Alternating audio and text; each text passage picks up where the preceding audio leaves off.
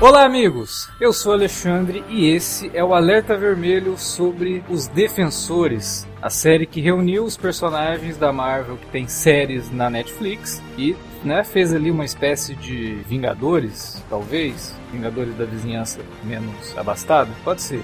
E estreou, né, recentemente, todo mundo assistiu já, então a gente já pode fazer um programa lotado de spoilers, sem precisar ficar dividindo um lado do outro. Então se você não viu a série ainda, já fica o aviso, vai ter spoiler nesse programa. Então vai lá, assiste, depois volta e ouve nossos comentários. Para falar de defensores, está aqui Wilker Medeiros. Pois é, Alex, é, meus amigos sabem que adoram, né, esse universo aí meio Knights, né, do, do, do, Demolidor, da Jessica Jones, e eu sempre quis ver uma boa transposição aí desse universo, né, pra, para as telas, né, e que aconteceu com o Demolidor, aconteceu com a Jessica Jones, e ver os dois, para mim, seria, assim, os dois juntos e com cenas e tudo mais, eu aguardava bastante, né, e assim como os próprios, como essa série mesmo, os Defensores, todo mundo aguardava, né. Enfim, vamos discutir aqui agora se espera, valeu a pena. Valeu a né? pena. Pois é, pois é. Bom, com a gente também tá aqui o Felipe Pereira. Vamos lá, né? Falar sobre a, a, o Vingadores de Baixa Renda. Não é Inumanos, não, cara? Não, não, não. Nem brinca. O, Ving o, Inumanos, o Inumanos é o X-Men de baixa renda, né? Ah, Nossa, é, é verdade. O Inumanos, o rapaz que é convidado, provavelmente já viu e vai falar bem pra caramba, vai defender aqui. Sei não, hein? Pois é. E aí, Alan? O que você tem pra falar? Tá aqui com a gente o Alan Veríssimo. Fala pessoal, e vamos aí conversar sobre o evento mais épico de 2017. Não, né? Só que não, né? Pelo menos tinha essa. Eles tinham essa vontade, mas não deu, não deu. Bom, vamos falar então de defensores logo depois da vinhetinha. A gente volta já. Você curte os podcasts do Cine Alerta e quer ajudar a gente a manter esse conteúdo no ar? É muito fácil. www.padrim.com.br barra Cinealerta. Entre lá, dê uma olhada nos planos que temos à disposição e nos ajude. Como um dos nossos colaboradores, você ainda pode participar de hangouts, de sorteios mensais e de um grupo secreto no Facebook, onde você pode dar críticas, sugestões de pauta e muito mais. www.padrim.com.br padrim.com.br barra cinealerta. Entra lá, é rapidinho e você pode ajudar a manter o Cine Alerta no ar com esse conteúdo que você gosta. Fique agora com o podcast.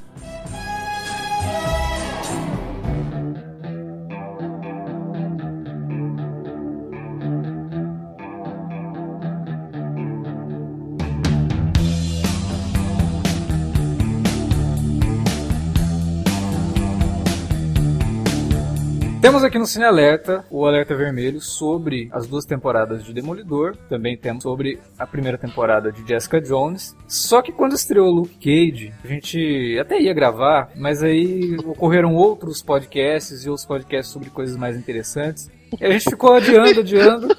A gente não queria gravar, vai direto. É, cara, isso não existe. Não, Pelo amor de calma. Deus, a data marcada, Alex. A gente não gravou porque gente falou, porra, não, uma merda. É. É ruim. Tem isso. Aí depois, aí a gente pensou assim, não, vamos esperar estrear o Punho de Ferro, aí a gente grava com os dois. Porque aproveita que o Punho de Ferro e o, e o Luke Cage tem um histórico nos quadrinhos, né, os heróis de aluguel e tudo mais. Aí estreou o Punho de Ferro e a gente falou, bom, vamos esperar o Defensores, porque Punho de Ferro também não tem muito o que dizer. Cara, chegou o Defensores e a gente quase não gravou esse podcast. Vamos gravar? Não, pois vamos. É, porque a gente ficou devendo. Vamos falar desse da conclusão da primeira fase desse universo Marvel Knights. Eu sei que é, para muita gente, Punho de Ferro, Luke Cage e tantos defensores, tanto quanto o Demolidor também, que era uma série que desde a primeira temporada eu particularmente já critiquei bastante, e depois para mim, tanto Punho de Ferro quanto Luke Cage só demonstraram falhas que o Demolidor já tinha demonstrado lá atrás em menor escala, só que eles meio que jogaram lá para cima esses problemas. É, eu sei que muita gente gosta, para muita gente funcionou esse universo. Até porque, quer queira ou não, é muito difícil você ter a possibilidade de ver personagens de quadrinhos que não fazem parte de uma linha adulta de quadrinhos ganharem séries que se portam como séries adultas, que tratam de temas adultos, que tem violência e tudo mais. Eu sei que isso tem um grande apelo para os fãs de quadrinhos que estão aí né, lotados de adaptações para assistir. Muitas delas vão lá, abrandam demais os personagens. Então, foi uma coisa que eu, eu entendo que agradou muita gente por conta de tudo isso e mais algumas outras coisas. Mas eu acho que principalmente por conta disso. Mas, cara, as séries da Netflix, elas não só as séries da Marvel, a gente já tá falando isso de outras séries também, elas sofrem com o número de episódios. e com a duração de cada episódio. Tinha episódio lá no Luke Cage que tinha uma hora, tinha episódio lá no, no Punho de Ferro que chegou a uma hora e cinco, uma hora e oito. E a gente assistia aquilo, quando chegava nos 40 minutos de episódio, você já travava. Você falava assim, porra, mas ainda tem mais 20 minutos? Mas já deu, esse episódio já deu o que tinha que dar.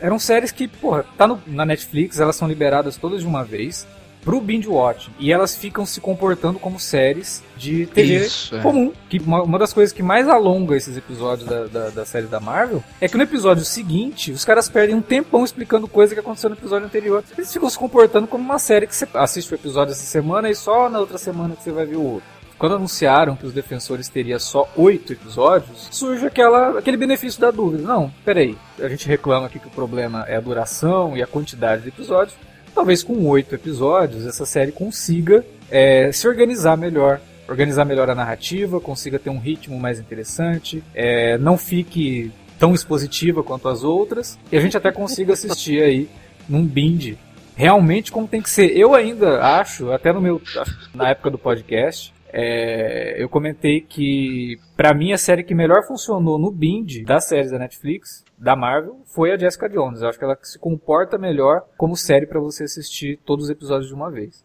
E aí veio os Verdade. defensores, né? Em relação à questão que você falou, até de outras séries da Netflix, esse ano a gente teve o exemplo que eu considero mais absurdo, assim, na Netflix, que foi essa última temporada de Orange the New Black, né? Que eles decidiram fazer uma, uma temporada dentro de um prazo de 24 horas, né? Assim, tipo, ela se passa dentro desse, de um período só de um dia, né? De um dia pro outro, onde eles abordam a rebelião lá, né? Aí, tipo, chegou num ponto lá que você não aguentava mais, cara. Assim, era, era, insuportável e a quantidade de besteira que claramente ali é, era introduzida só para render mais um pouco de episódio, sabe? Era muito nítida assim, e você ficava agoniado com aquela situação. E por coincidência, cara, hoje eu vi uma notícia que a, a showrunner da série, ela disse que realmente a série, essa temporada foi escrita por gente nova, que era fã da série e fez meio que uma temporada meio fanfic, tá ligado? Vejam só onde chegou, velho, o nível da, dessa questão da Netflix, que, tipo, para render uma temporada a mais, eles pegaram, e sem falar que a, é, a temporada, eu não vou entrar no mérito de discutir aqui Orange New Black, sem, sem falar que a, a, própria temporada, ela, na verdade, ela, ela vai de encontro a justamente tudo que a série vinha pregando é, anteriormente, né, em termos de, de trama e tudo mais. E, eu, é, e essa Defensores, por mais que ela seja mais curta, né, ela tem esse, esse período bem menor aí, né, de quatro episódios ou cinco episódios a, a menos que geralmente todas elas, eu acho que essa foi uma das que eu mais senti, na verdade, de lentidão, cara. É impressionante, eu eu, cara. Os três primeiros episódios são tão lentos e tem tantos momentos desnecessários que eu, fica, eu fiquei sem entender se a série ia para algum lugar, tá ligado? Eu não sabia qual era a trama que tava que eles queriam abordar até ali, tá ligado? Eu, e sinceramente, ela não que foi para muito fazer? lugar, né, cara? Ela meio que ficou ali e não foi para muito lugar, não. Ela meio que ficou estagnada. E, meu, é, é, a quantidade de diálogo expositivo, sabe? Falando coisas que os caras tinham acabado de falar. Aí passava o episódio, o episódio seguinte voltava, explicava. E aí tinha umas explicações que nem se encontravam. No episódio 3, o, o Matt segue a, a, Jessica Jones, ela vai entrar no prédio lá onde é a base do tentáculo. Aí ele segura no braço dela e fala: Não, não, você não pode entrar aí não, eu já entrei aqui, eu conheço esse lugar, não sei o que. Aí eles acabam entrando e é quando eles se encontram, né? Quando tem o um encontro dos quatro personagens. Aí lá no episódio 6, ou 7, eu acho que é no 6. Ela fala para ele um negócio do prédio, aí ele fala: Não, eu já estive lá, né? Quase que ele fala assim: Na temporada, na segunda temporada da minha série, eu, eu fui lá, tinha um buraco gigante. Aí ela vira e fala assim, ué, mas você já teve lá? Por que você não falou isso antes? A hora que eu vi isso, eu falei, não, não é possível. Os roteiristas da série não, tão, não nos conversam, né? Os caras não, não, não têm um planejamento, nem de diálogo. Eles estão explicando coisa um pro é, outro, aí três episódios depois estão falando a mesma coisa e, e, se comportam como se não soubessem. Que diabo é isso? E o sexto episódio, para mim, depois a gente vai até chegar lá em termos de que ele representa, ele foi uma quebra total. E quando ele começa, que eu vi o nome do Drew Goddard lá como co-roteirista, falei, nossa, Drew Goddard, vai ser legal, né? E foi o pior episódio, foi o episódio assim que pegou a série, que já não tava dessas coisas, me enrolou tudo e tacou no lixo. Foi o último prego do caixão, assim, fiquei impressionado com aquele episódio. Tamanha a, a, a falta de coerência. Ah, o, o, sexto é o que a, a gatinha elétrica mata a Ripley, né? Meu Jesus. Esse episódio, Eu- cara, quando, quando isso acontece, inclusive, eu parei de assistir ali. Eu falei, não, para, vou parar essa maratona, depois eu continuo.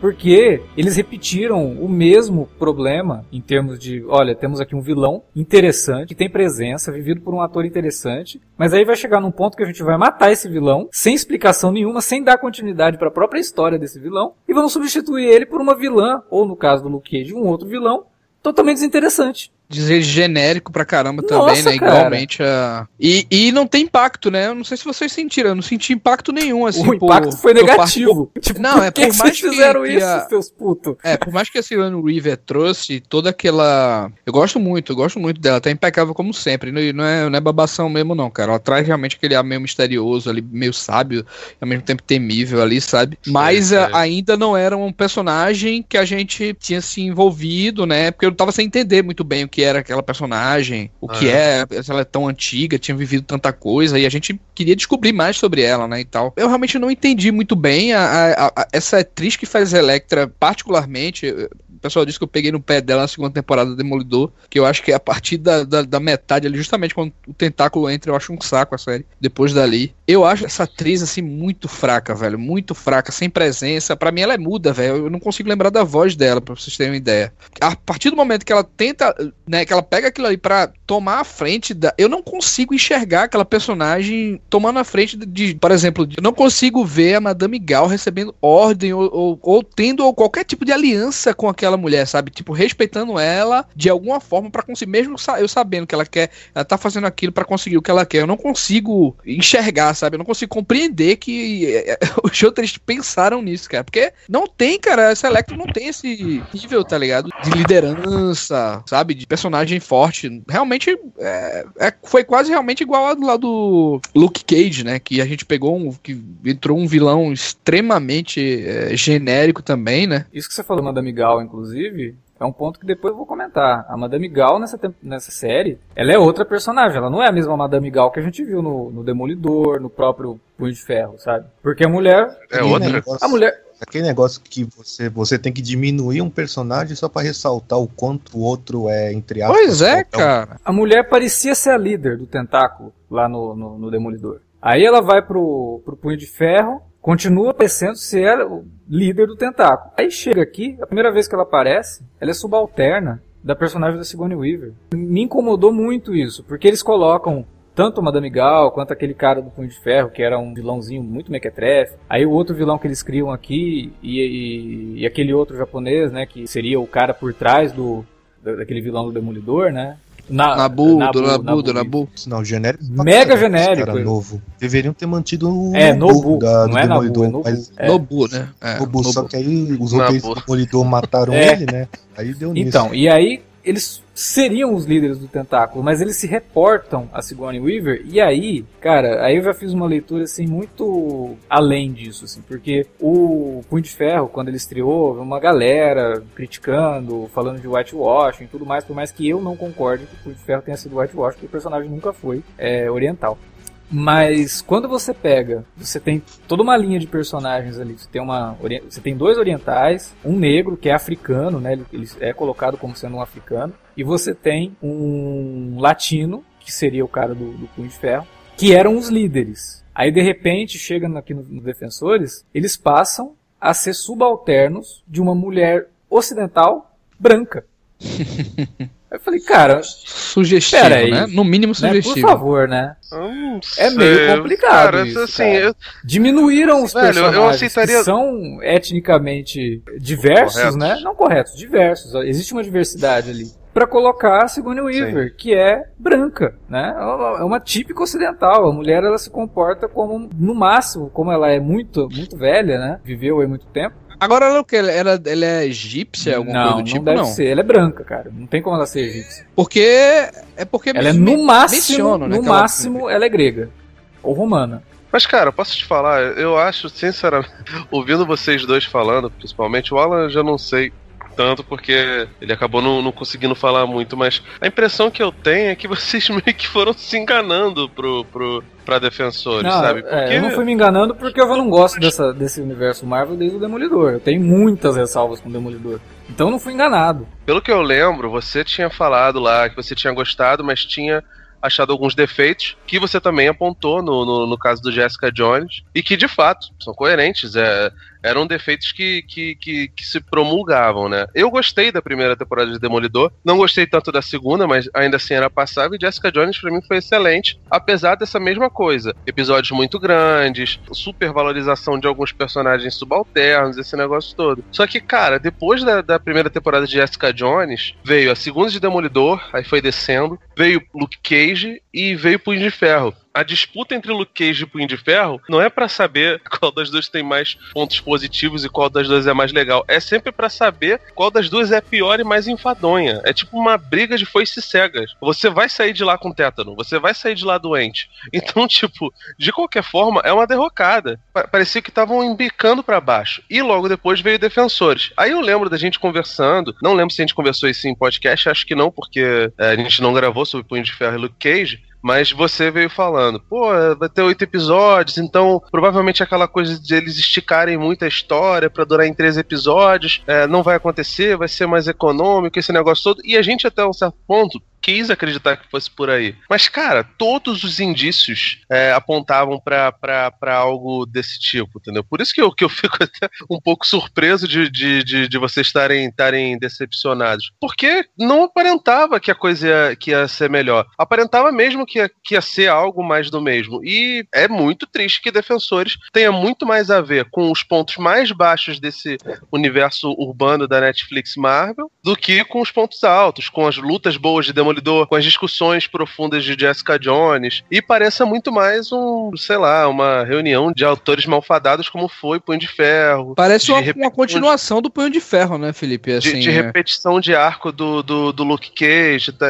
infelizmente é desse jeito, mas tudo não tava meio que indicando que ia por aí, cara. Não, então, a, eu acho que a reunião, o fato da reunião e da gente aguardar que viria realmente uma trama maior por trás disso aí, sabe? Não seria só ali dentro daquele clubinho mesmo. Acho que era isso que me fez aguardar, né? Sem falar que eu gosto bastante também do relacionamento desses personagens, até por, conhe por conhecer assim obra, obras prévias, eu queria ver esses personagens lidando, né, é, conversando, sabe? Eu até gosto, na verdade, quando os quando eles se juntam e saem em duplas, por exemplo, o, o Matt e a Jessica. O Matt e a Jessica são as então melhores coisas, sério. A pois é, eu gosto deles é ótimo. Tem, tem esse trato. Porque são os dois melhores atores, né? entre eles. É, é verdade. Queria ver isso não só pelo fato de, de eu aguardar uma trama maior, mas também pelo fato de, de ver essa galera junta, sabe? Como é que iria funcionar esse universo. Só que o que eu me deparei, na verdade, sendo bem sincero, dia de mal, acho que muita gente aqui, acho que todo mundo achou ruim. Eu não achei o Defensores ruim, eu achei ele sem sal. Achei ele qualquer coisa, sabe? É, acabou sendo para mim uma série mega genérica, sabe? Que assisto, eu acho, acredito que nunca mais vai ver novamente. Só que era aquela coisa que eu ficava naquela aguardando algo, só que nunca vinha, sabe? Era um, algo que nunca via. Eram é. personagens ali é, transitando e tal Pra mim, me soou, me soou algo, tipo, bem ampassando. Não, não me ofendeu, é. mas também. Eu não, sei com, eu não sei como é que é seu paladar, viu, Mas se eu vou comer pipoca ou batata frita sem sal, cara, é muito difícil. A não ser que você esteja falando que Defensores não, é, tipo um pudim. Ovo, é um pudim. Ovo, ah, beleza. É. Pudim, você não vai comer com sal. Agora, qualquer comida que é salgada tem que ter sal. E se não tem sal, não é uma boa refeição. Não, não, eu acho que sim, sabe, cara? Tipo, miojão, tá ligado? Não é bom, cara, miojo e tal, mas também não é ruim, né? Aquela coisa, né, velho?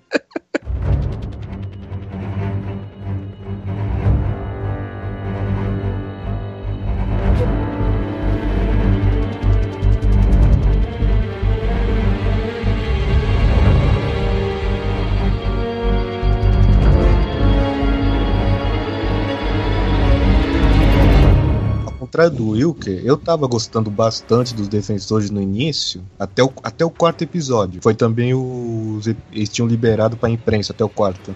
Eu tava gostando, eu tava achando que tinha alguns dos problemas de sempre, que é, pô, trama anda a passo de tartaruga, né? Por exemplo, os defensores só se encontram mesmo no terceiro episódio, uhum. no ter, em três episódios de oito, que se você for analisar bem, é um baita erro de desenvolvimento de trama, mas tudo bem. a gente releva. E aí, só que aí, até o quarto episódio, que é o episódio lá do restaurante, eu confesso que apesar de todos os problemas, eu ainda tava gostando, eu tava gostando da dinâmica dos heróis. Como o Alexandre falou, o Demolidor e a Jessica Jones são as melhores coisas da série. O Demolidor, porque o ator, a gente gosta dele, o ator é ótimo, o Charlie Cox, ele é muito carismático, ele convence no drama. A Kristen Rich, ela é excelente, ela é divertidíssima, as melhores piadas da série são dela. Ela é a melhor dos quatro, sem dúvida alguma. E o Luke Cage e o Punho de Ferro, que para mim eram os mais problemáticos, as séries deles são bem mais ou menos, eu tava gostando da dinâmica dos dois juntos. Eu acho que eles funcionam melhor juntos que separado. Eu até uhum. comentei, foi o Alexandre que deu a ideia no Twitter, quando saiu a série do Punho de Ferro, que o Luke Cage e o Punho de Ferro funcionariam bem melhor numa série só dos dois juntos do que isolados. E eu, por exemplo, tem um diálogo do Luke Cage com o Punho de Ferro sobre como, apesar de tudo que ele sofreu, ele sempre teve o lance de ser um privilégio, um homem rico branco. Eu achei esse diálogo excelente. Para mim, um dos mais bem escritos da série da Marvel no geral.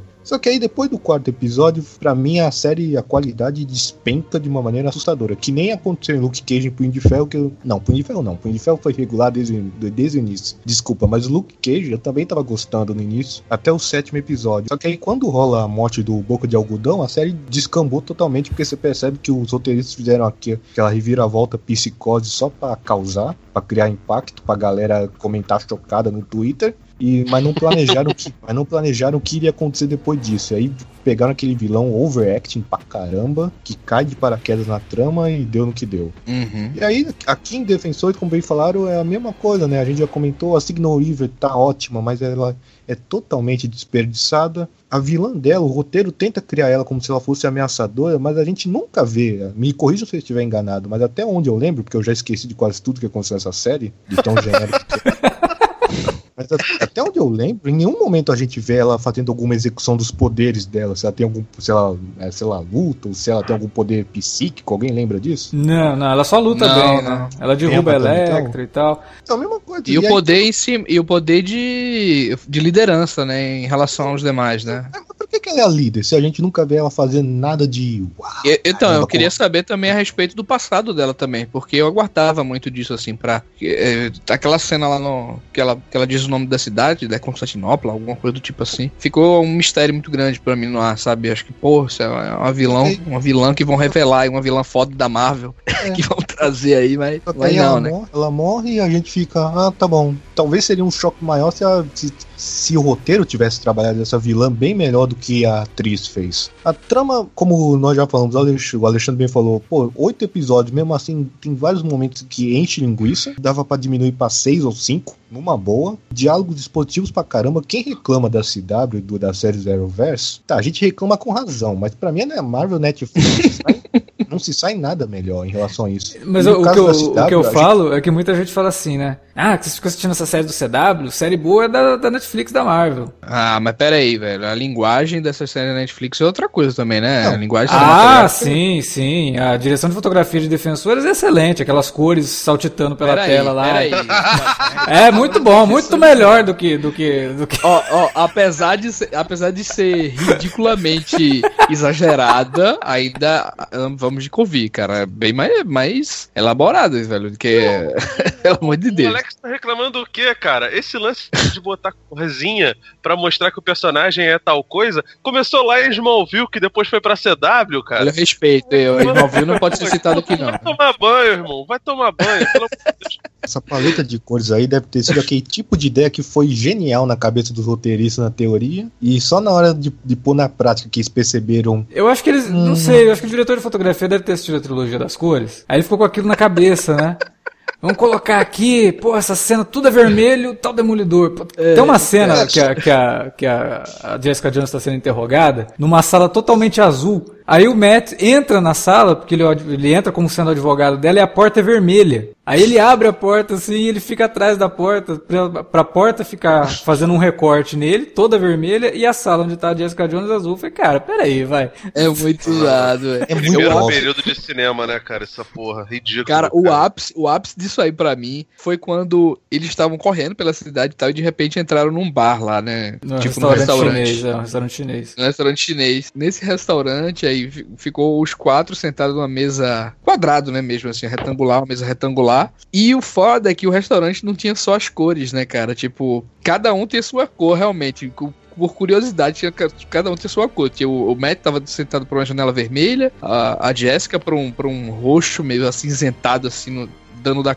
na copa, né? O Luke virado assim com a luz amarela. Quando colocou no, no punho de ferro, cara, eu dei uma, eu dei uma gaitada, assim, eu dei um sorriso, eu quase gritei. Porque colocaram um dragão, mano.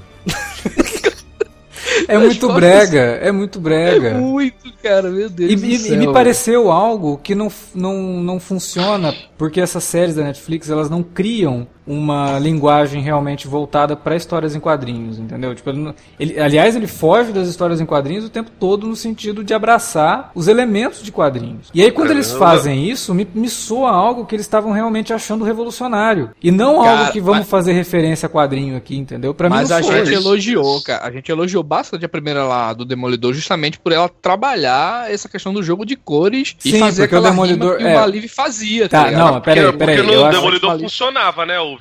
Tem sim, sim, sim. Assim, eu só tô colocando aqui. Tô colocando, e porque o Maliv, o traço do Maliv, ele é muito rabiscado e muito realista em hum. determinados pontos. Ele trabalha com cores mais realistas. E o que eu quero dizer de abraçar os quadrinhos não é só em questão de visual, é abraçar os quadrinhos em questão dos, dos personagens que eles estão lidando. O Demolidor, o tempo todo, tanto na, na, série dele quanto na série dos Defensores, ele não é tratado como um super-herói, ele é tratado como um viciado, ele é tratado como um alcoólatra. A diferença é que ao invés de beber, ele, ele veste um, uma roupa vermelha e sai batendo em criminoso. Os amigos dele não tratam ele como um super-herói, tratam ele como alguém que precisa de, de, de tratamento. Entendeu? Eles fogem. O, o, Luke Cage na série dele, quando eles fazem a referência ao uniforme do Luke Cage, é uma piada. É para ele virar e falar: nossa, que coisa ridícula. A única que cabe fazer isso é a Jessica Jones, porque nos quadrinhos ela é assim e ela tenta fugir do super-heroísmo a todo tempo. Agora, esses outros personagens, eles são super-heróis, eles vestem uniformes. O Punho de Ferro não vou nem comentar, né? Porque já estão aí. Mas ah, a, não, talvez na segunda temporada... também do Demolidor, viu, cara? Dicotomia, assim, sempre na vida do Demolidor em termos de pecado e ele sempre tá em conflito consigo mesmo, né? Se confessando o tempo inteiro justamente por conta dessa vida que ele... É, essa vida noturna que ele, que ele vive, né? Essa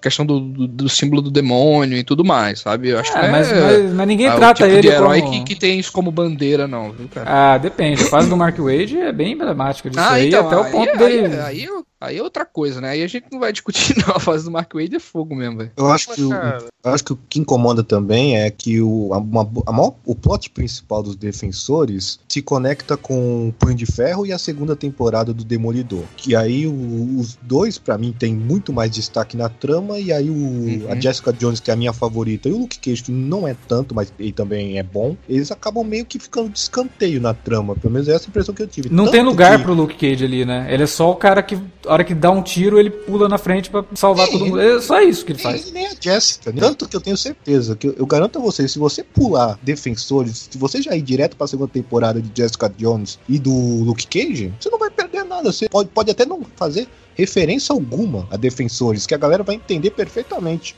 É, a única que vai sofrer realmente nesse sentido é a série do Demolidor e do Punho de Ferro. Demolidor. Mas, tipo, você não vai conseguir assistir a terceira do Demolidor sem ter visto os Defensores. Ah, entendeu? sim, sim, Punho entendi. De ferro também. É, Esses Punho de Ferro são, também. É, totalmente prejudicados. Agora, que ver Defensores. Teve, teve outra coisa que fizeram também aí no, no, lado dos heróis, né? Se eu reclamei lá da Amanda Migal. Cara, a Jessica Jones virou uma pessoa comum, né? Pois é, cadê os saltos que ela dava antes? Sumiu. A super força dela tá mega limitada. É só jogar um pra um lado pro outro e na série dela ela jogava os caras mais longe, sabe? Ela quebrava mais coisas, ela era mais forte. Aqui teve momentos assim que eu falei, cara, mas o que, que é isso? Esqueceram que ela também tem superpoderes? O, Luke Cage, ele, ele aguentou um foguete na temporada dele, só que aí ele, ele leva um soco da Electra e já cai no chão. É, isso daí Sim. eu só consegui explicar tem, que existe é... alguma mágica na, na, naquele soco da Electra ali por conta de tudo que ela passou. Essa, é, essa série também, eu acho que ela tem, ela tem muita cena de ação problemática, viu, cara? É tudo igual, cara. cara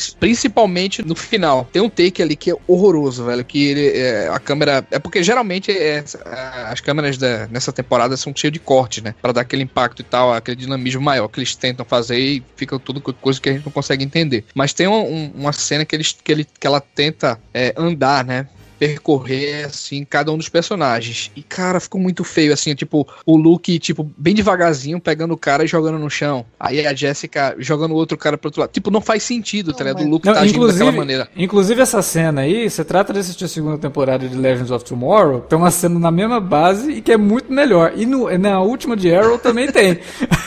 Todo mundo lutando Não, ali, a câmera Arrow sempre foi percorrendo. fantástico. É. A, a coreografia de Arrow, das lutas, sempre foram fantásticas, velho. Nunca falei mal, não. Eu sempre defendi as cenas de ação do Jessica Jones e Luke Cage, porque eu sempre falei, gente, ao contrário do Demolidor, nenhum deles nunca teve treinamento pra ser ninja, artes marciais. Então eu não entendo por que, que simplesmente ela dá simplesmente um empurrão no cara e o cara já voa e pronto. O Demolidor luta bem porque é um dublê, né? Com, por causa daquele uniforme que, que o cobre totalmente, aí dá pra enganar fácil. O Punho de Ferro que é o problema, porque com essa decisão estúpida do Punho de Ferro não usar uniforme, fica difícil pra caramba esconder o Finn Jones nas cenas de ação. Tanto que tem uma cena, na, acho que é no quinto episódio, que ele vai lutar e ele do nada, ele tá andando na rua, ele percebe que tá sendo perseguido e vai ter luta. Cara, do nada, ele tá com capuz, ele joga o capuz e você percebe nitidamente que ele só faz aquilo pro dublê tomar o lugar dele. Não tem motivo nenhum dele cobrir o rosto antes de lutar, cara. Não faz o menor sentido isso. Tipo, se a hora que você, tá, você vai lutar com alguém, se você tá de capuz, você não joga o capuz na cara. Primeiro que o troço vai te atrapalhar. Você não é o demolidor, você não tem sentidos aguçados. Vai atrapalhar. Vai ficar igual aquele negócio de capa em super-herói não é funcional. E você não tem identidade secreta. O único personagem que tem identidade secreta é o Demolidor. E também destoa. Cara, é ridículo. Ele, ele vestido de diabo e o resto dos caras normal, tá ligado? Parece que pensando chamaram os caras é. pra ir numa, numa festa e só falaram pra ele que era festa fantasia. E O resto todo mundo foi normal. É estranho sabe o que ele é o Matt Murdock, não é? O Tentáculo sabe que ele é o Matt Murdock, então não teria justificativa pra ele usar uniforme nessas cenas em questão. É porque ele É, fica só, esperando Só, que- só quando, só quando ele dá uma de vigilante na cidade, né? Aí É, mas bem, ele deve ter mas- pensado assim, não, vai que surge a imprensa, começa a tirar foto, eu apareço aqui.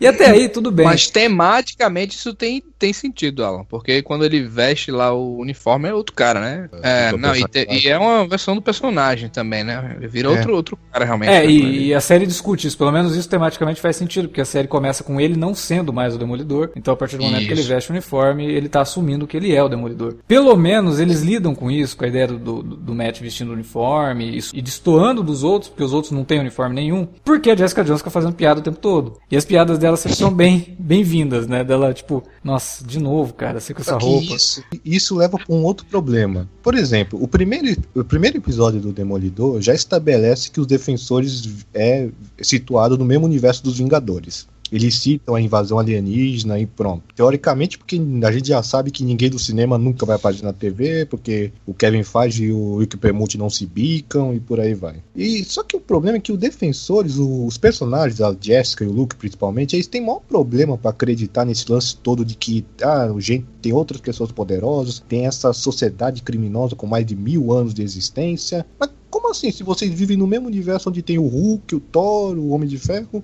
por por que vocês duvidam tanto disso? É, a cidade já foi invadida por alienígenas, vai abrir um portal pra outra dimensão, no, no meio de Nova York, né? Punho de Ferro fala, ah, enfrentei o dragão. Ele, ah, que enfrentou o dragão, o quê? Não existe isso.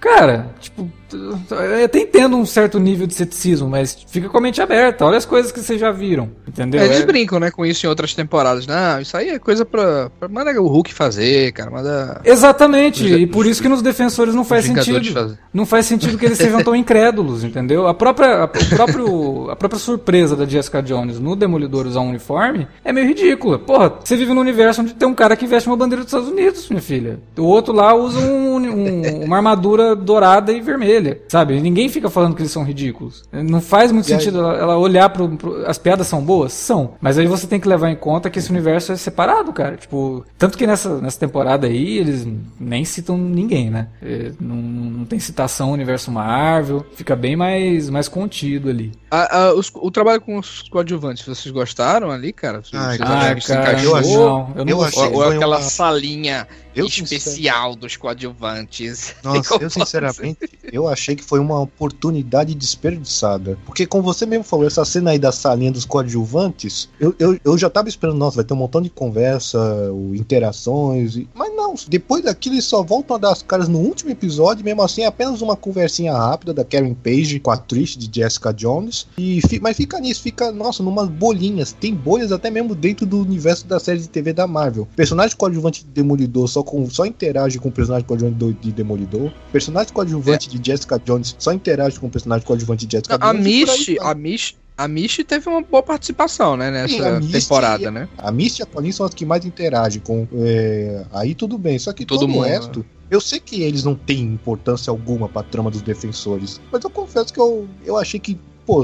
Não sei, né? Que agora ela vai aparecer eu, aí com uma então, luva, né, Alex? Falando dos outros, tipo o Fog Nelson. O Fog tem uma subtrama ah, lá sim, com, a, com a advogada, né? Que não vai, não vai do nada pra lugar nenhum, cara. Sumiu. Eu achava que ela também deveria estar lá junto com os outros coadjuvantes, que é uma personagem do, da vida da Jessica Jones. Tentando ver do ponto de vista de um roteirista. Nossa, eu poderia ter feito uma mina de ouro aqui, uma cena de cinco minutos com essa galera toda interagindo, mas não, fica só nisso. Eu, eu teria preferido ver isso muito mais do que outras cenas filhas dessa temporada. É muito pobre, né? Acho que tudo nessa série é muito pobre em termos de trama, em termos de texto, assim, é muito capenga também, sabe? Muito é, frouxa, o desenvolvimento a trama não do tentáculo, o plano do tentáculo é um troço que mega genérico. Era o plano, alguém entendeu isso? Não, o plano era viver mais, é porque eles não tinham mais... Cara, é muito bizarro.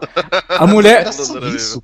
olha é, só. O plano é viver mais, sim, cara, era capturar o líquido lá do, do, é só isso. do de vou... ferro pra que eles vivessem mais uma geração, né? Não, olha só, pensa comigo, que beleza de plano é esse do tentáculo? Tentáculo, como o pessoal do Tentáculo mostra inteligência ao longo de todas as séries. Eles usaram o troço para ressuscitar o Nobu. Pra quê? Sendo que ele não era um líder, ele é só um ninja legal, eles têm um monte de ninja lá, não precisava ressuscitar o cara. Era só treinar um, melhor um outro. Eles usam o líquido para ressuscitar os líderes. Aí beleza, você até entende. Aí a mulher lá usa o líquido para ressuscitar a Electra. Porque por algum motivo ela é o, Black Sky, né, o céu negro. Então a gente tem que usar o último frasco, né, a nossa última o último estoque do líquido para ressuscitar a Electra. Aí para depois, ah não, agora a gente tem que fazer um plano para conseguir esse líquido de novo. Não é possível, cara. Sabe? É, pergunta de quadrinhos e tal. Isso é de onde, hein, esse negócio de Black Sky de Shadowlander? Não. Que é utilizado? Não, o Black Sky, é... Black Sky já tinha aparecido lá na primeira temporada do Demolidor, que era aquele garoto que morre, que ele é resgatado sim, lá. Sim. E aí depois eles inventaram que Electra também era um Black Sky. Não, eu, eu, queria, eu queria saber dos quadrinhos mesmo, porque eu não lembro de ter visto não, não, isso não. Não, não, não tem. Stick, que é um personagem tão bom, vivido por um ator tão ótimo, Scott Green, ele morre de uma maneira totalmente sem emoção, para mim. Porra, não senti nada nessa cena, não sei vocês. Ah, não sei, não, até, até assim, achei razoável. A morte dele naquele momento eu achei até interessante, mas eu gosto do Stick, então eu fiquei meio puto que mataram ele na série. vamos, nos livrar de um dos melhores atores da é, elenco. Mas é porque, assim, gente, o Scott Glenn também já não tem mais idade. David Carradine vivo ainda, né, cara? Parece é. o David Carradine.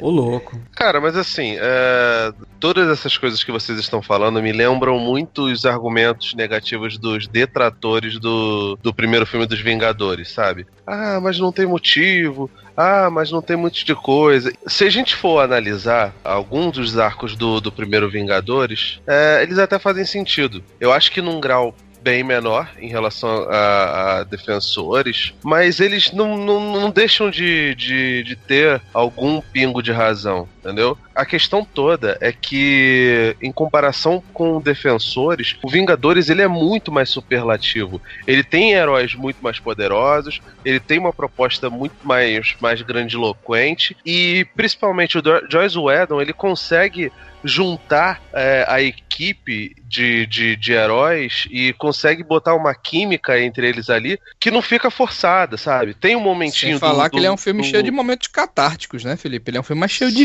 Vida, né, que essa série, né? Ele é mais divertido. Ele, né? ele, pois, é, é pois é, divertido. Ele, o filme tem o momento do Capitão América fazer uma coisa, o momento do Hulk batendo no Loki, o momento do Hulk empurrar o Thor, o momento do Thor fazendo uma piada em relação ao Loki, o momento do, do Homem de Ferro se deparar com um vilão e fazer lançar uma frase feita, esse negócio todo. Ele é feito de pequenos momentos que, que se são separados, soam muito forçados, mas que dentro do, do filme tem liga e tem essa, essa colazinha. O Defensores, ele não tem isso. E aí, cara, mesmo as coisas que, que seriam defeitos recorrentes desse tipo de filme, de, ou de seriado, no caso, de, de super-herói, eles ficam ainda mais evidentes. Porque ele não te entretém, cara. Eu gostei, eu, le eu lembro que muita gente reclamou que a, a menina que faz Electra tinha até participado daquele filme horroroso lá dos deuses do Egito. Um monte de gente falou, nossa, ela é feia e tal. Aí, aí eu e o Alex falou, gente, que isso, essa menina é linda e tal. Eu não acho ela uma atriz, esse negócio todo. Só que, cara, ela claramente não funcionou como Electra. Não casou com o personagem. E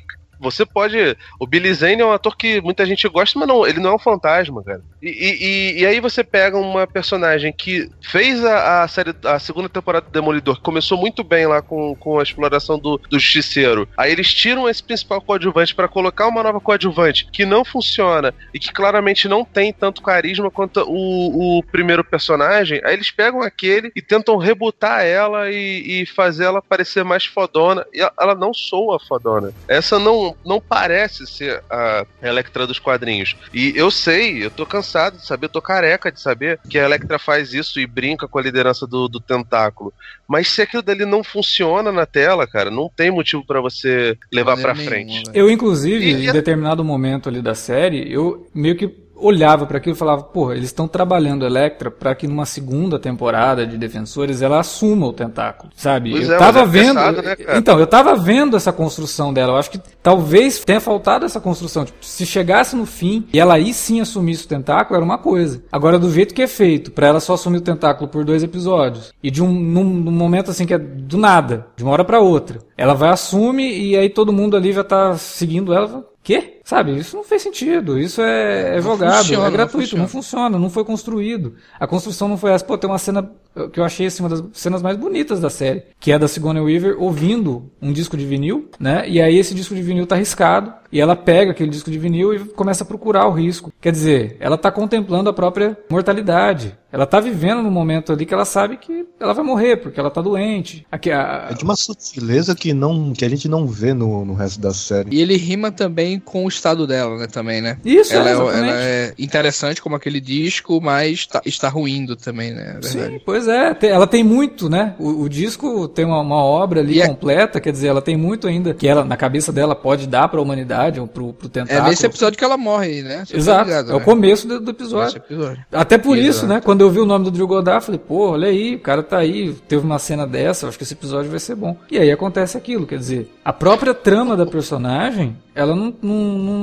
não termina. Eles não conseguem terminar. E aí assume aquilo, porque parece que chega nesse sexto episódio que os caras meio que Porra, peraí, essa série não tem 13 não, né? É 8. Ih, rapaz, falta dois para terminar agora. Vamos apressar esse troço. E aí vira um troço todo atropelado, que já não estava muito bom, mas aí fica tudo atropelado. A, a, a, trama do tentáculo vira um negócio mega simplista, simplista mesmo, assim, de, meu, sério, que os caras se juntaram, pô, Vingadores, estava falando de Vingadores, os caras se juntam para deter uma invasão alienígena. Ali os caras se juntaram para deter um bando de ninja que queria viver mais, queria roubar um osso lá de, debaixo de Nova York, um osso de dragão. Como assim? Eu acho que era um plano mega elaborado para dominar cidade. Eu achei que eles estavam querendo, eu achei que tivesse algo a, a, envolvendo um, um, possível portal para Kunlun, sabe? Para poder trazer Kunlun. Eles também falam isso que é, eles querem todo um lado místico, né, de, de, de, da situação e tal. É, aí não, era só isso, quer dizer, aquele terremoto no primeiro episódio foi pra show off, né? Foi só pra falar, olha, a gente tem uma máquina que faz terremoto. Off, off, e a cena off. do Luke, hein? E a cena do Luke naquele terremoto, hein, cara?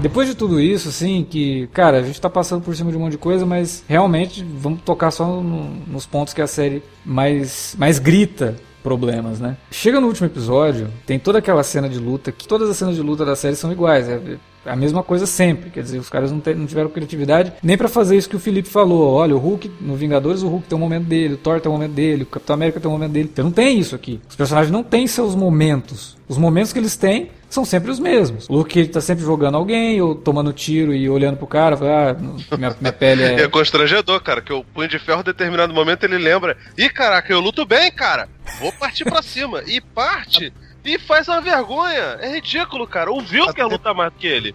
Até por, por sinal, Vamos, vamos voltar rapidinho pro plot. Como o Punho de Ferro tá burro nessa série? Não, perdão, ele sempre foi burro, né? Punho de Ferro tá na série. na, no meio da série, a gente descobre que o tentáculo precisa do Punho de Ferro para abrir aquela parede na caverna, né? O que, que eles acham? Ah, vamos aprisionar o Punho de Ferro em algum lugar para que assim o tentáculo não descubra. Porque o Danny também, ele, mesmo sabendo que esse é um plano mais coerente, ele não quer. Não, eu, eu vou lutar mesmo assim. Ou seja, é de uma estupidez bizarra. E todo mundo, porque ao, ao aprisionarem ele, só torna ele uma presa mais fácil. O tentáculo aprisionado depois. E aí, quando rola mais tarde o lance, do, a luta dele com a Electra, ele já sabe que eles precisam do punho para abrir a parede. E aí, o que é que o punho de ferro faz? Ele dá um Ele usa murro. punho, ele usa o punho da Electra e abre a porta, a parede. Parabéns! Mas eu acho que ali também, a Electra fala umas coisas pra ele, envolvendo com o Loom, e eu acho que ele faz aquilo de propósito, porque ele fica meio curioso pra saber o que, que tem ali atrás. Eu meio É, peguei nesse sentido, assim. Mas, cara, a série, ela chega no final ali, tem toda aquela luta e tal, e ela cria todo aquele embrólio. Ah, o Demolidor morreu. Nossa, Jesus. Aque- aquele suspense todo que criado, eu falei, gente, peraí. A Netflix acabou de anunciar a terceira temporada do Demolidor. Não, isso aí foi uma referência a Batman vs Superman que você não pegou, cara. Só foi tão ruim Porque quanto. eu tive a mesma sensação, eu tive a mesma sensação, grande Zasper, morte do Superman. Foi a mesma coisa, velho. E, e pior que eles fizeram a mesma coisa. No final do episódio a gente sabe que o cara tá vivo. Não, e aí pra mim cria um outro problema. Como fã, eu vou falar como fã de quadrinhos, tá? O Alan mesmo terminou de assistir. Eita, lá vem, lá vem. É, então, Lá vem a frio. O Alan, o Alan terminou de assistir e falou assim: bom, agora ficou muito claro que o, arco que eles vão adaptar no- na terceira temporada de de Demolidor é a queda de Murdoch. É, tudo bem, mas peraí, vamos analisar o que é a queda de Murdoch? Eles vão começar a terceira temporada de Demolidor da metade da queda de Murdoch? É, Não, e não tem aí sentido, tem- porque não houve desconstrução nenhuma ali. Não, né, não da- tem a queda de Murdoch. Tem aquele Murdoch coisa nenhuma ali, né? Não tem. Aí você vai falar não. assim, não, mas agora a Karen Page vai vender o- a identidade porque ela vai ficar traumatizada. É, vai vender- Mas- vender a identidade de um cara morto? O rei do crime já sabe que o Demolidor é o Matt. Na segunda temporada ele descobre É. isso. Você já, Não, já tinha o negócio Page- plantado ali pra ter a queda de Murdoch. Sabe o que eles podem fazer? Tá ligado a- aquela revista lá do Kevin Smith, que é uma queda de Murdoch, só que. Só que as, É. no viés dele, né? Que é Foi, o foi aí, ele pode então, fazer. foi aí que eu respondi pro Alan. Eu acho que a queda de Murdoch vai ser usada como inspiração em algumas coisas. Só que o que eles vão adaptar mesmo, e aquela cena da Karen na igreja me lembrou muito, é o Diabo da Guarda. Pois é. A tá cena da Karen na, na igreja ali, cara, na hora, eu falei, nossa, a Karen na igreja, pra Eu- mim é o Diabo eu da não Guarda. conheço. Me, me recapture aí rapidinho o que, que é isso. Não, o Diabo da Guarda é o seguinte, é uma história que o Matt, ele jogam no colo dele um bebê e falam pra ele que esse bebê tá sendo perseguido por um grupo aí que acha que, ele, que o menino é o anticristo. E aí ele vai tentar proteger o bebê e tal, e depois no final ele descobre que tudo era um grande plano de um vilão mega genérico É. do Homem-Aranha. Aí ele faz todo, todo um lance dele perdendo muita coisa, dele perdendo É um várias, mistério. várias- É, o É, mistério. o mistério, o mistério exatamente. E aí morre, a Karen Page morre pelas mãos do, do mercenário. E eu acho também que eles vão trazer um arco de histórias lá dos anos 90, que o Demolidor mata, entre aspas, né, a identidade do Matt Murdock, assume uma outra identidade e continua sendo o Demolidor. eu acho que eles vão fazer Bom. isso. Eu acho que eles vão fazer isso, porque pra mim é o que faz mais sentido, porque o Matt também morreu, né? É, ele- É, ele foi dado como morto no final do, do, do negócio Nossa, lá. mas que bosta que fizeram, hein? Eu, eu teria preferido muito melhor o lance do rei do crime eh, destruindo a vida pessoal e profissional do Matt Murdock. Uma adaptação mais fiel. Com exceção do lance da Karen Page, que eu acho machista pra caramba. Isso eu cortaria numa boa. Até porque o lance da Karen Page já foi dado dicas que ela já passou por aquilo. Ela já fez coisas erradas no passado Exatamente, dela, é. na série ali. Exatamente. Ela passou por esse toda essa peregrinação aí, né? Não. Mas aí tem um lance do- dos vícios do, do, do Frank Miller, né, velho? Que a gente não vai nem entrar na, Melhor nem falar pra não entrar em polêmica. nessas coisas, né? Que o Frank Miller adora esse tipo de situação. Rapidinho, só mais uma coisa que mostra a incoerência desses roteiros do universo Marvel da Netflix. Vocês lembram como há anos os fãs especulavam que seria a Claire que iria reunir todos os defensores de uma vez só? Agora, me diga uma coisa. Não, rapidinho. Quantas cenas ela tem com o Matt Murdock nessa série?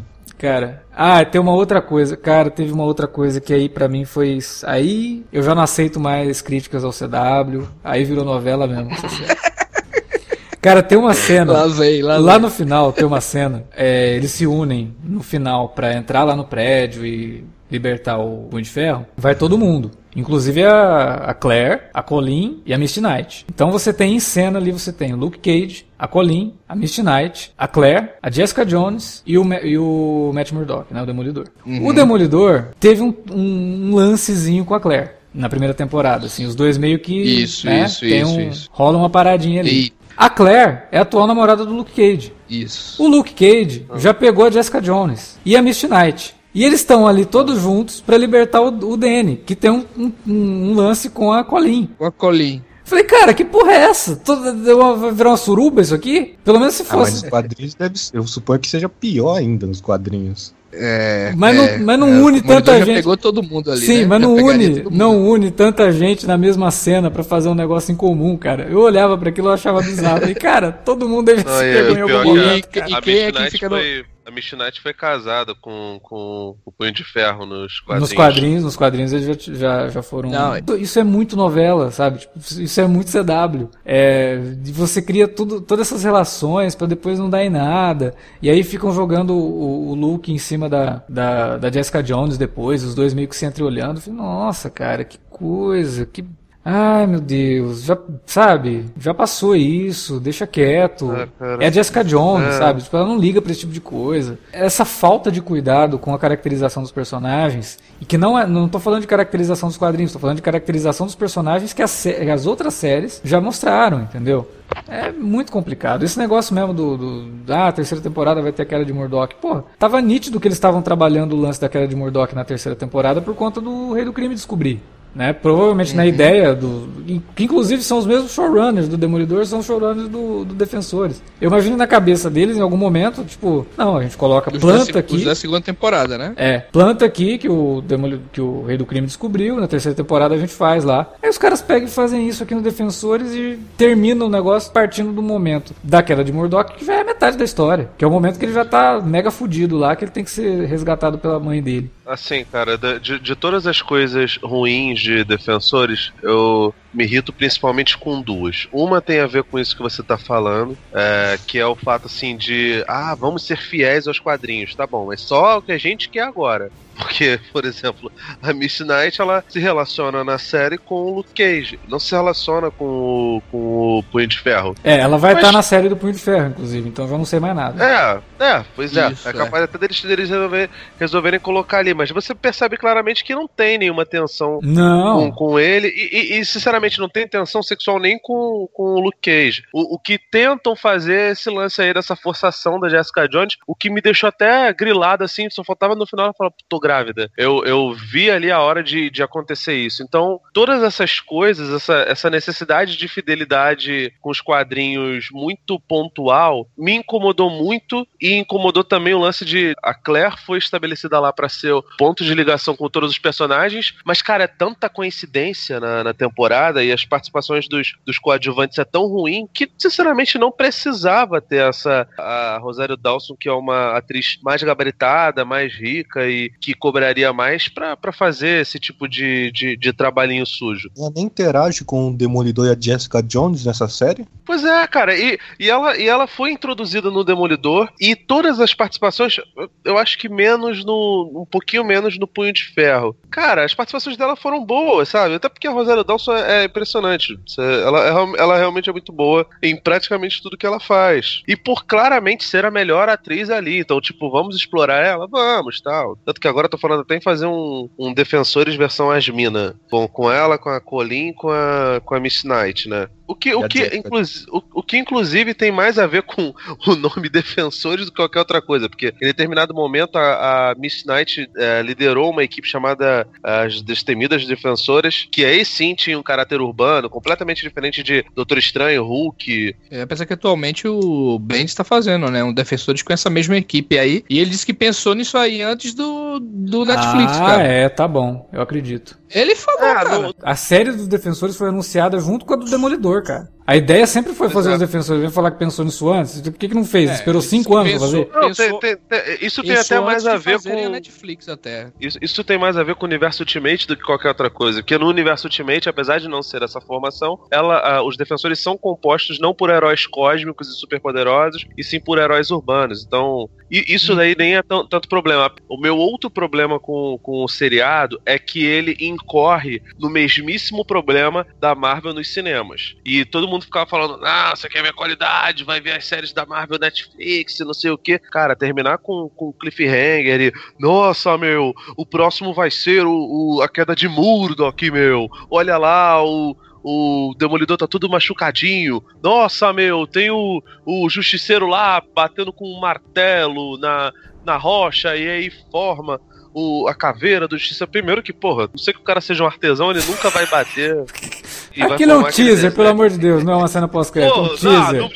Ah, vá. Porra! Pô, cara, mas tipo, mas isso, isso sinceramente não irrita vocês? Eu, tipo, Sim, você novo, termina o negócio porra. pensando no próximo. Mas quando o troço é ruim, é até melhor que você não pense muito no que você acabou de ver. Pô, Pra cara, pensar é no foda, próximo cara? mesmo. protejando a mediocridade pra sempre desse jeito, sabe? E infelizmente defensores acaba nem nesse ponto você tem razão. De, de, de ele não, não, não, não, não chegar no nível da, me- da mediocridade, sabe? Tá abaixo dessa linha. É muito complicado, cara. Sinceramente, eu fico pensando até quando a gente vai ficar. Eu vou ficar batendo nessa tecla o tempo todo. Até quando a gente vai ficar consumindo na, na- na televisão e no cinema as coisas que a gente já ignora no quadrinho. Porque ler quadrinho de linha eu já abandonei há muito tempo. No máximo eu leio alguns arcos quando fecha e quando o pessoal fala, pô, não é maneiro. Quando eu vejo que as pessoas estão falando bem, eu vou lá, pego, compro o encadernadinho da Panini e leio. Mas, cara, até quando a gente vai ficar gastando nosso tempo com isso, sabe? A vida é curta, daqui a pouco a gente tá morrendo. É, pois é.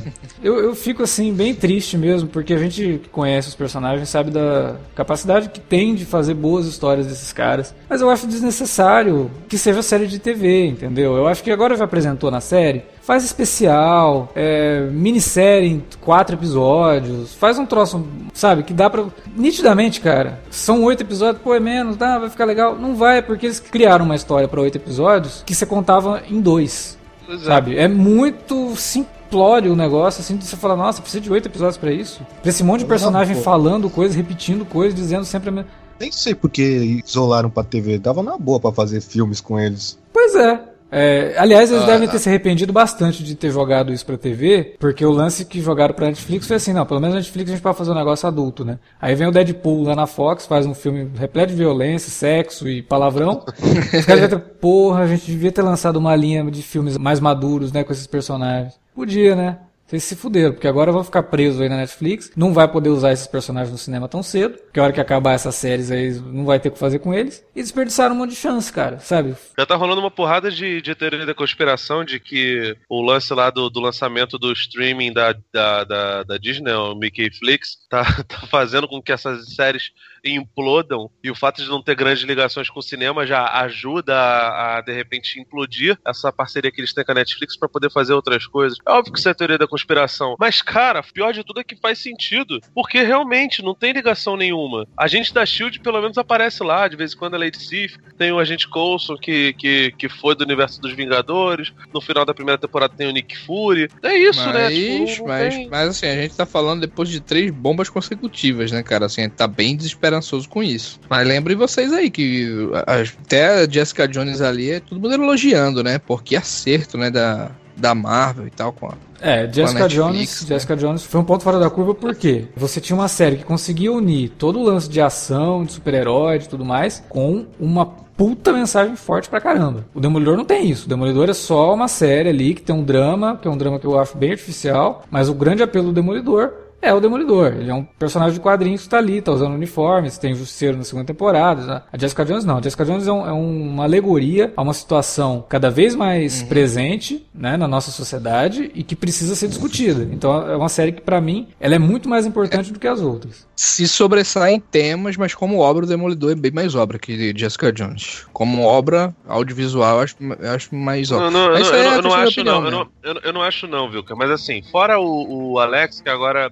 Fora, o Alex, que agora é o hipster da, da ruindade da, da Netflix, que É, era, um profe- era o nosso profeta, o nosso Moisés aí, fingindo que não gostou da primeira temporada de Demolidor. A maior, a maior parte das pessoas fala que as duas temporadas de Demolidor e Jessica Jones eram positivas e que Punho de Ferro. Defe- é, Defensores e Luke Cage são coisas ruins. Então até agora assim, tá 3 a 3 sabe? Uhum. Cara, acabou. A, bo- a bolha da Netflix, pelo menos pelo que eu entendi até agora, estourou, cara, sabe? E Acabou. Não- E em geral, né, Felipe? Vamos, vamos, vamos voltar aí novamente a isso. A Netflix tá. O pessoal tá de malzinho, não é só por conta da Marvel, não. É geral É, eu, ainda, eu, cara. eu tô bem atrasado com House of Cards e Orange is the New Black, não tô tão atrasado, mas tô atrasado. Mas eu sei que Cara, os comentários Cards, desse ano, cara. sim. A pior temporada da série. Olha aí, tá todo mundo Cara, mal, como cara. eles conseguiram chegar nesse nível com House of Cards, House cara? Eu of fiquei sem uma- acreditar, mano. Nossa, eu, eu, eu consigo defender muita série, mas House of Cards esse ano foi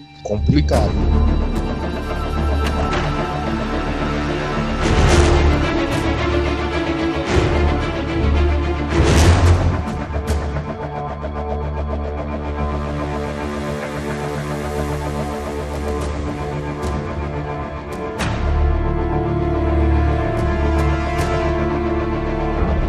Bom, depois de muito reclamar, um monte de gente vai estar falando, ah, esses caras de mimimi aí, falando de defensores. Encerramos aqui o podcast sobre defensores, exorcizamos os nossos demônios, falamos tudo que a gente tinha que falar sobre essa série. E com vocês, a chance de defender a série. Hã? Hã? Defenderem? Aí na área de Ah, comentários ou no e-mail alertavermelho.cinealerta.com.br. Não se esqueça, estamos lá nas redes sociais, facebook.com.br cinealerta ou no Twitter, lá no arroba cinealerta, que você pode usar para conversar com a gente, dar críticas, sugestões e também para divulgar nosso trabalho para sua lista de amigos aí. É isso, galera. A gente volta com mais podcasts daqui a algumas semanas, ou, daqui, ou na semana que vem, ou daqui a alguns dias. Eu nunca sei, porque a nossa programação é maluca, tá sempre surgindo podcast. Então assina aí o feed do podcast que você sempre vai receber os programas que a gente coloca aqui. Valeu, até mais.